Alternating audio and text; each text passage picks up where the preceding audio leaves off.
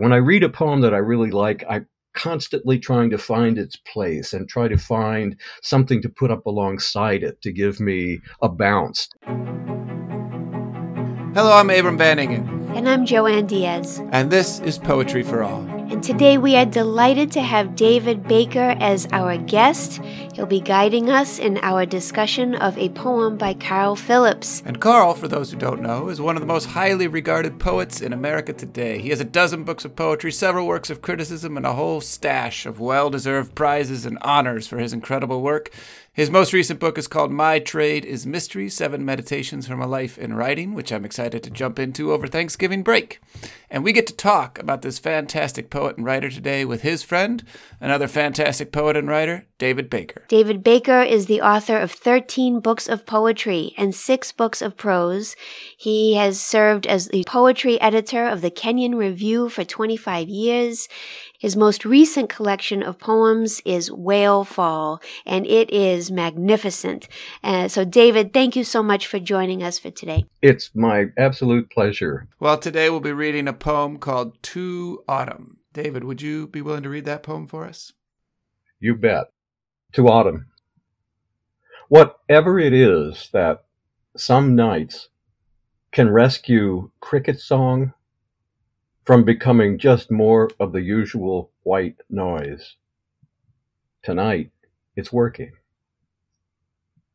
The hours toss with the apparent weightlessness of leaves when each leaf seems, for once, its own dream, not part of the larger, more general dream of leaves being limited to tossing with either diminishment or renewal when why should those be the only choices?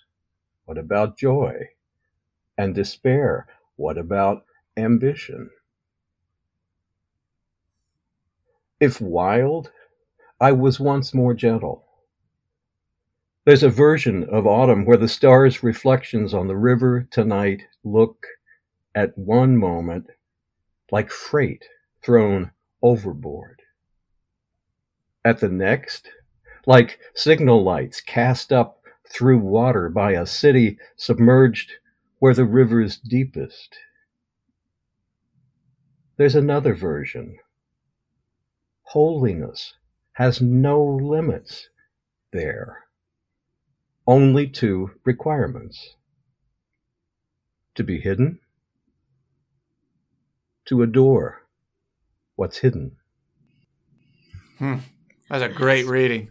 David, when we approached you about talking uh, about a Carl Phillips poem, there were a lot of options on the table, and this was one that you threw our way. So I'm just curious, what is it about this poem that drew you uh, and made you want to do this one in particular? I uh, last spring taught a course in contemporary poetry, and we spent quite a lot of time in that course with Carl's book, Then the War, which is a gathering of his poems from the last 15 years or so. And my students really liked this poem. And part of the reason they liked it is that it had a little bit different position in their imaginations to something like the literary canon. It makes more explicit some of its relationship to other poems. And in, in fact, in this poem, obviously to John Keats. And Keats's great poem to Autumn, which is an ode, one of the great odes of Keats, and is directly related to Carl's interest in the odic tradition and the odic structure. So there's partly that. When I read a poem that I really like, I constantly trying to find its place and try to find something to put up alongside it to give me a bounce, yeah. something to compare it with. So it was partly that. Partly, it's just a gorgeous poem. Maybe we could just say a word for our listeners about what uh, the odic tradition is and why that might have appealed to Carl and how he is, in fact, making some kind of reference to John Keats. So, just so listeners know, we have a prior episode of Poetry for All on the John Keats Ode to Autumn. And so now we have a, a second poem called to autumn. And usually when poets use the same title again, they are making a gesture, right? there, there is some way in which they understand themselves to be part of this tradition and speaking into and from it and to it. So uh, I'm, I'm wondering if you could just say a word about what is the odic tradition and how do you see it at work here? That's, that's an interesting thing. The ode is a difficult form to write these days. It's, it's a form of enthusiasm and praise, at least mm-hmm. in Pindar. You know, so we're talking about Greek lyric poetry of something like 400 BC. So we're going way back. But Pindar's odes celebrate, they tend to celebrate victories, athletic victories. Here's George from my town, and George mm-hmm. threw the javelin much farther than your, your person. So not only is George the best javelin thrower, our town is the best town. It has that sort of community voice. It's very hard to speak in the communal voice these days. To presume that any lyric mm-hmm. poet can speak in behalf of a lot of other people. So I find that an interesting irony, first of all. Carl is a very intimate poet. He's not going to speak in global or national mm-hmm. terms. So that's that's one thing about the ode. Carl writes about the ode, in fact, in Horace, and about Horace's turn toward a kind of language of intimacy. He's not writing a poem to be sung the way Pindar was. He's not mm-hmm. writing a poem to be accompanied by music, but probably writing a poem to be read or a poem for his own imagination. That's much more like Carl. So that's some of the odic mm-hmm. stuff. There, there's another really interesting thing. The more I looked at Carl's poem, the more I was amazed by the structure of this thing.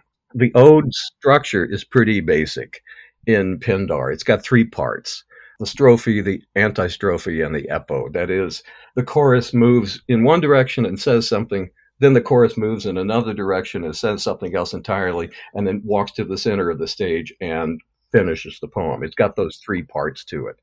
I think it's probably that odic form that guided Shakespeare as Shakespeare began to develop something like a three part sonnet that grew out of a two part sonnet. It's got these three components to it. Carl is nothing if not a real scholar of that sort of historical continuity and change. Mm-hmm. I don't know if your audience will have a chance to look at the poem, but it's really worth looking at visually um, to see something like that structure. It's not metrical the way the ode might be. It doesn't rhyme the way some of the odes might, like Keats's but it's got a real sense of balance to it. The lines have a kind of weight and heft and equal measure to them. And it's in these two sections. So if it's an ode, where's the third section? And it may be hmm. implied in the way this poem finishes. If you look at the number of lines in the first section, I think there are 14. And that sort of rings a bell with a sonnet. And if there if you count the number of lines in the second section, there are 11. So here's the thing that blows my mind 11 is to 14, almost exactly what 8 is to 6. Proportionally, this poem is mm. exactly the design of a sonnet.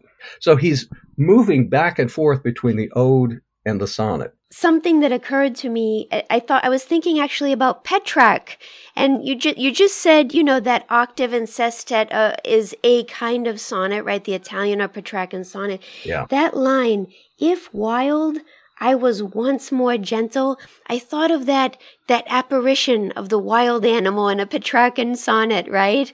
And just that meditation on that elusive thing that's just beyond your grasp. And for the speaker to have been that thing that was once beyond that grasp. It's just so beautiful and evocative. That's a wonderful connection. Yeah, and the other thing to notice about the 14 and the 11 is that the sonnet tradition itself, you know, so when Hopkins takes on the sonnet, he tries this thing called the curtal sonnet, which is a, basically the same thing as a sonnet except shortened. And lo and behold, it's 10 and a half lines. It's 11 lines. So even within the sonnet tradition himself, he's sort of matching the 14 line traditional sonnet and then the curtal sonnet of Hopkins that was invented in the late 1800s. Oh, that's really cool. I think that's exactly right. Now, one of your viewers might say, Do you think he was thinking about all this stuff when he was writing the poem? yeah. There's a yes and no answer to that. Of course not. You couldn't sit down with your blank piece of paper and say, "Now I'm going to write a two-part poem that's got 14 lines and 11 lines, and it's gonna it's gonna ghost the Petrarchan sonnet and the Shakespearean sonnet and the Curtal sonnet of Hopkins. It's going to do all that stuff." But probably because I know Carl to be a really vigorous, restless reviser, those are the kinds of discoveries somebody makes when he or she is working with a draft of a poem. And I can see him delighted by something like that. But what I love most about this poem is how interested the poetic speaker seems in surfaces and appearances and what might be beneath those surfaces and how actually the surfaces might have a kind of value. So when we say surface um, or superficial, you might think of that as something artificial or ornamental, but that there's a kind of otherworldliness to everything that he sets up as a statement or description in this poem. And I wonder if we could just get into that first section and see what he's setting up in his meditation on autumn. Eh, well, he's setting up a method of inquiry.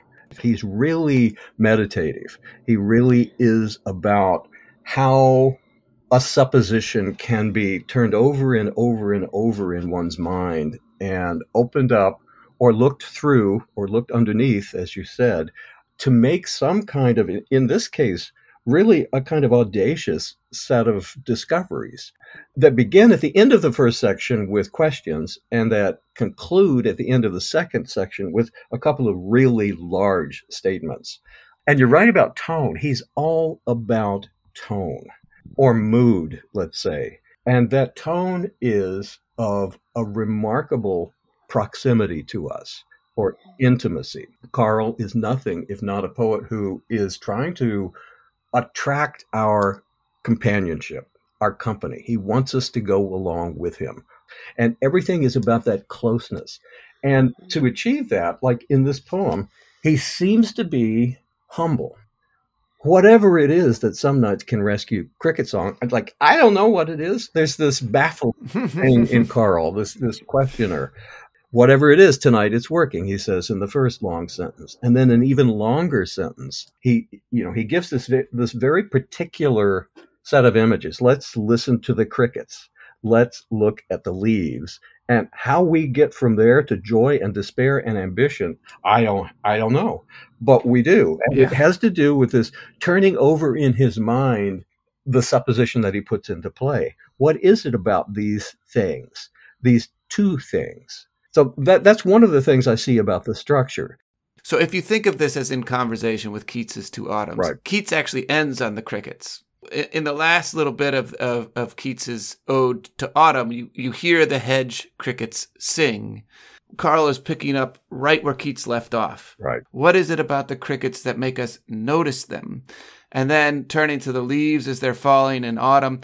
And you could see him sort of tossing in bed, the hours toss and then that being related to the leaves being tossed by the wind as they're falling, the dream of leaves being limited to tossing. So that word toss comes up twice right there in the first uh, the first stanza. Yeah, that's interesting. And you know, I love in this first section how he sets up a, a really interesting like philosophical question, but it's emotional as well. I think I love that most about his poems, that the, that intellect and emotion that they're intertwined. They're one and the mm-hmm. same, you know? And so I'm looking at the, the beautiful lines in that second sentence of that first section. The hours toss with the apparent weightlessness of leaves when each leaf seems for once its own dream. I love the assonance of that clause to the dream, the leaf, the seeming. Again, I feel that Petrarchan quality of what appears, what seems, not part of the larger, more general dream of leaves being limited to tossing with either diminishment or renewal when why should those be the only choices? I, and, and the notion that we are being so limited in our vision, that we're so deprived if that's the only way that we can view. And that's the moment where elongating that sentence and saying, when why should those be the only choices? A, a lesser poet would have just ended the, the sentence on renewal why should those be the only choice? No, when why should those be the only choices? The connective tissue that he's creating between these clauses in the sentence make me see how he's connecting the tree to the bigger questions of our lives. And then as you say, these insistent questions, what about joy and despair? What about ambition? And of course, I'm thinking of mm, Keats's questions too. Where are the songs of spring? I, where are they? You know, these, the insistence of questions that are difficult to answer. I, I just love that. So, one critic says of Carl Phillips' poetry that halt and hesitation are his trademarks. And I, I love that because I, you get that sense in this poem too, where you think, well, what about this? But maybe about this. And, and, and what if we think of it this way? And when you're doing that in the poem itself, there's a way that it's imitating the tossing of the leaves themselves as they're falling from the tree. So with all of these commas, you get the feel within the syntax itself of the leaf sort of falling and drifting and being blown this way and that as it comes down. So the hours tossed with the apparent weightlessness of leaves, when each leaf seems, for once, its own dream, not part of the large. Right, so there's this back and forth, this tossing in the wind built into the poem itself as it's talking about this leaf as it's as it's falling. And that restlessness is a really productive part of his whole poetic. He's restless about form, he's restless about subject, especially staying on a subject. He's moved by constant shifting. And that happens really concretely in the syntax itself, as Abram was talking about in those hesitations. He takes a sentence and rips it open, mm. or takes a mm. clause and rips it open, steps inside it, and proposes a comment on the thing that he's just said, or even more than a comment, a doubt or a question or an alteration of the thing that he's just said. The result of that mm. is, to me, a kind of almost unmatched tone of meditation. Reading a poem of his is, mm-hmm. I imagine, like the process of thinking through a thing. And syntax itself becomes the sort of architecture for meditation. There's a restlessness there, a meditative quality there, and a loneliness or a solitude. And I, I don't mean mm-hmm. loneliness necessarily in having a negative connotation, but just to be truly alone, but also constantly gauging that aloneness or solitude against the world or against other kinds of stimuli that are coming to it, and an uncertainty about how to finally land on those stimuli, you know? In the first section, there was an apparent weightlessness. In the second section, there's this version of autumn where the stars' reflections on the river. So it's not the stars themselves, it's their reflection on the river looks tonight. So the stars' reflections on the river tonight look at one moment like freight thrown overboard at the next like signal lights. To have freight that falls overboard off of a boat, it's discarded. It's just trash. But then the second one is almost the water as if illuminated from within and then up above beyond the surface. That is just sublime. It's beautiful. Yeah, sublime is a good word for it. I think he intends that ethereal, numinous landscape. I think he does. But there's those two parts again. Here's this little thing. Here's the stars on thrown off this boat. And oh, yeah, they're like signal lights. What would the signal be signaling? So there's, again, this very large generalizing gesture, which is a similar tension to what he set up in, in that first section it ties into the restlessness that we were talking about, and that's so apparent in the in the this first. There's a restlessness that's seeking rest, and there's a way in which the way I read a lot of Carl's poetry is that each poem is a sort of you know, as Frost would say, a momentary stay against confusion, but but in Carl's yeah. case, it's a sort of a, a, sense of momentary rest, a momentary mm-hmm. insight mm-hmm. that's going to work for the time being. So this is this is one thing he said in an interview, which I think applies well mm-hmm. to this poem. He says. I write into a space of unknowing in order to surprise myself both by what I encountered and by what I do with that encounter, how I think about it and around it. It's as if we're, again, weighing options, leading toward what may be a decision, but finally isn't. It's going to be a kind of contradiction at the end. In fact, there's another version He says, Holiness has no limit. How'd we get there? Holiness has no limits there, only two requirements. And here are the two requirements. They're also contradictory to be hidden, to adore what's hidden. Again, two parts to it. Since we, we were talking earlier about tone, I'm struck by the necessity in this poem of not being satisfied with a single thing, with requiring two parts to the poem, two parts to the ode, which results in a third part. And I'm thinking of Keats again, and Keats's supposition that the the most significant tone for a lyric poem is the tone of melancholy. And to Keats, that melancholy is two-parted. It's a narrative formula. This is looking at Keats's poem Ode on Melancholy, which is my favorite of his odes. She dwells in with beauty, part 1, beauty that must die, part 2.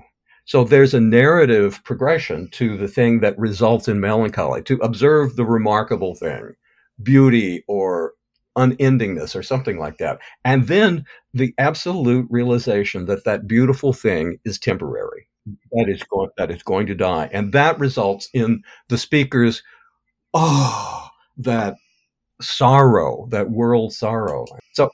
I feel Carl really deliberately working that same kind of formula to be hidden and to adore what's hidden, then results, this is where I've been leading, in the third thing in this poem, which he doesn't specify, but it's clearly there. The third thing being both of these things abide constantly at the same time in this sort of heightened lyric state. Yeah.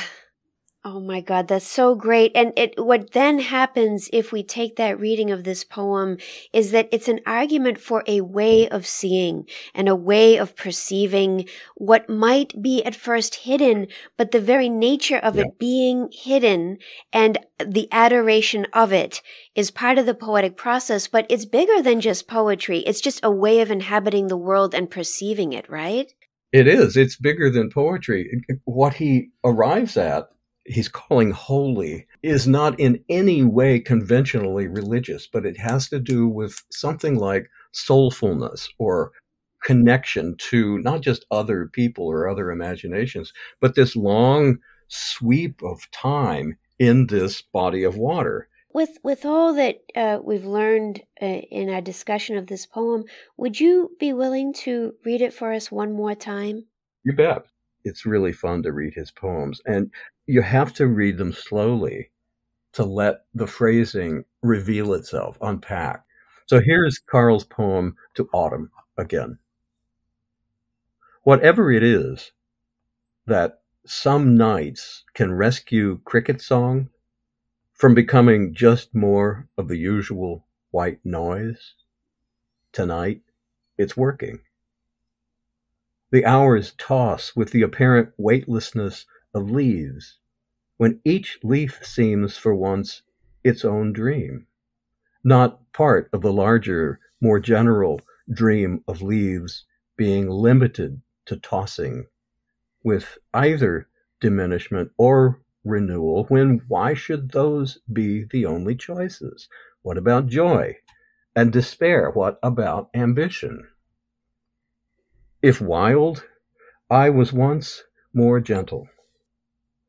There's a version of autumn where the stars' reflections on the river tonight look at one moment like freight thrown overboard. At the next, like signal lights cast up through water by a city submerged where the river's deepest. There's another version Holiness has no limits there, only two requirements to be hidden, to adore what's hidden. Ah, oh, what a great reading. Thank you again. It's such a pleasure to have have you just have such a deep understanding of Carl Phillips' long career, but also to you're his friend, you know, and I, I just love listening to you talk about his work with so much enthusiasm and admiration and insight. And it, I learned a lot from this conversation. So thank you so much. My pleasure. I learned a lot too, speaking with both of you. To learn more about Carl Phillips, please visit our website at poetryforall.fireside.fm. And you can also subscribe to Poetry for All wherever you get your podcasts. And please remember to follow us on Facebook, Instagram, and Twitter. Thank you for listening.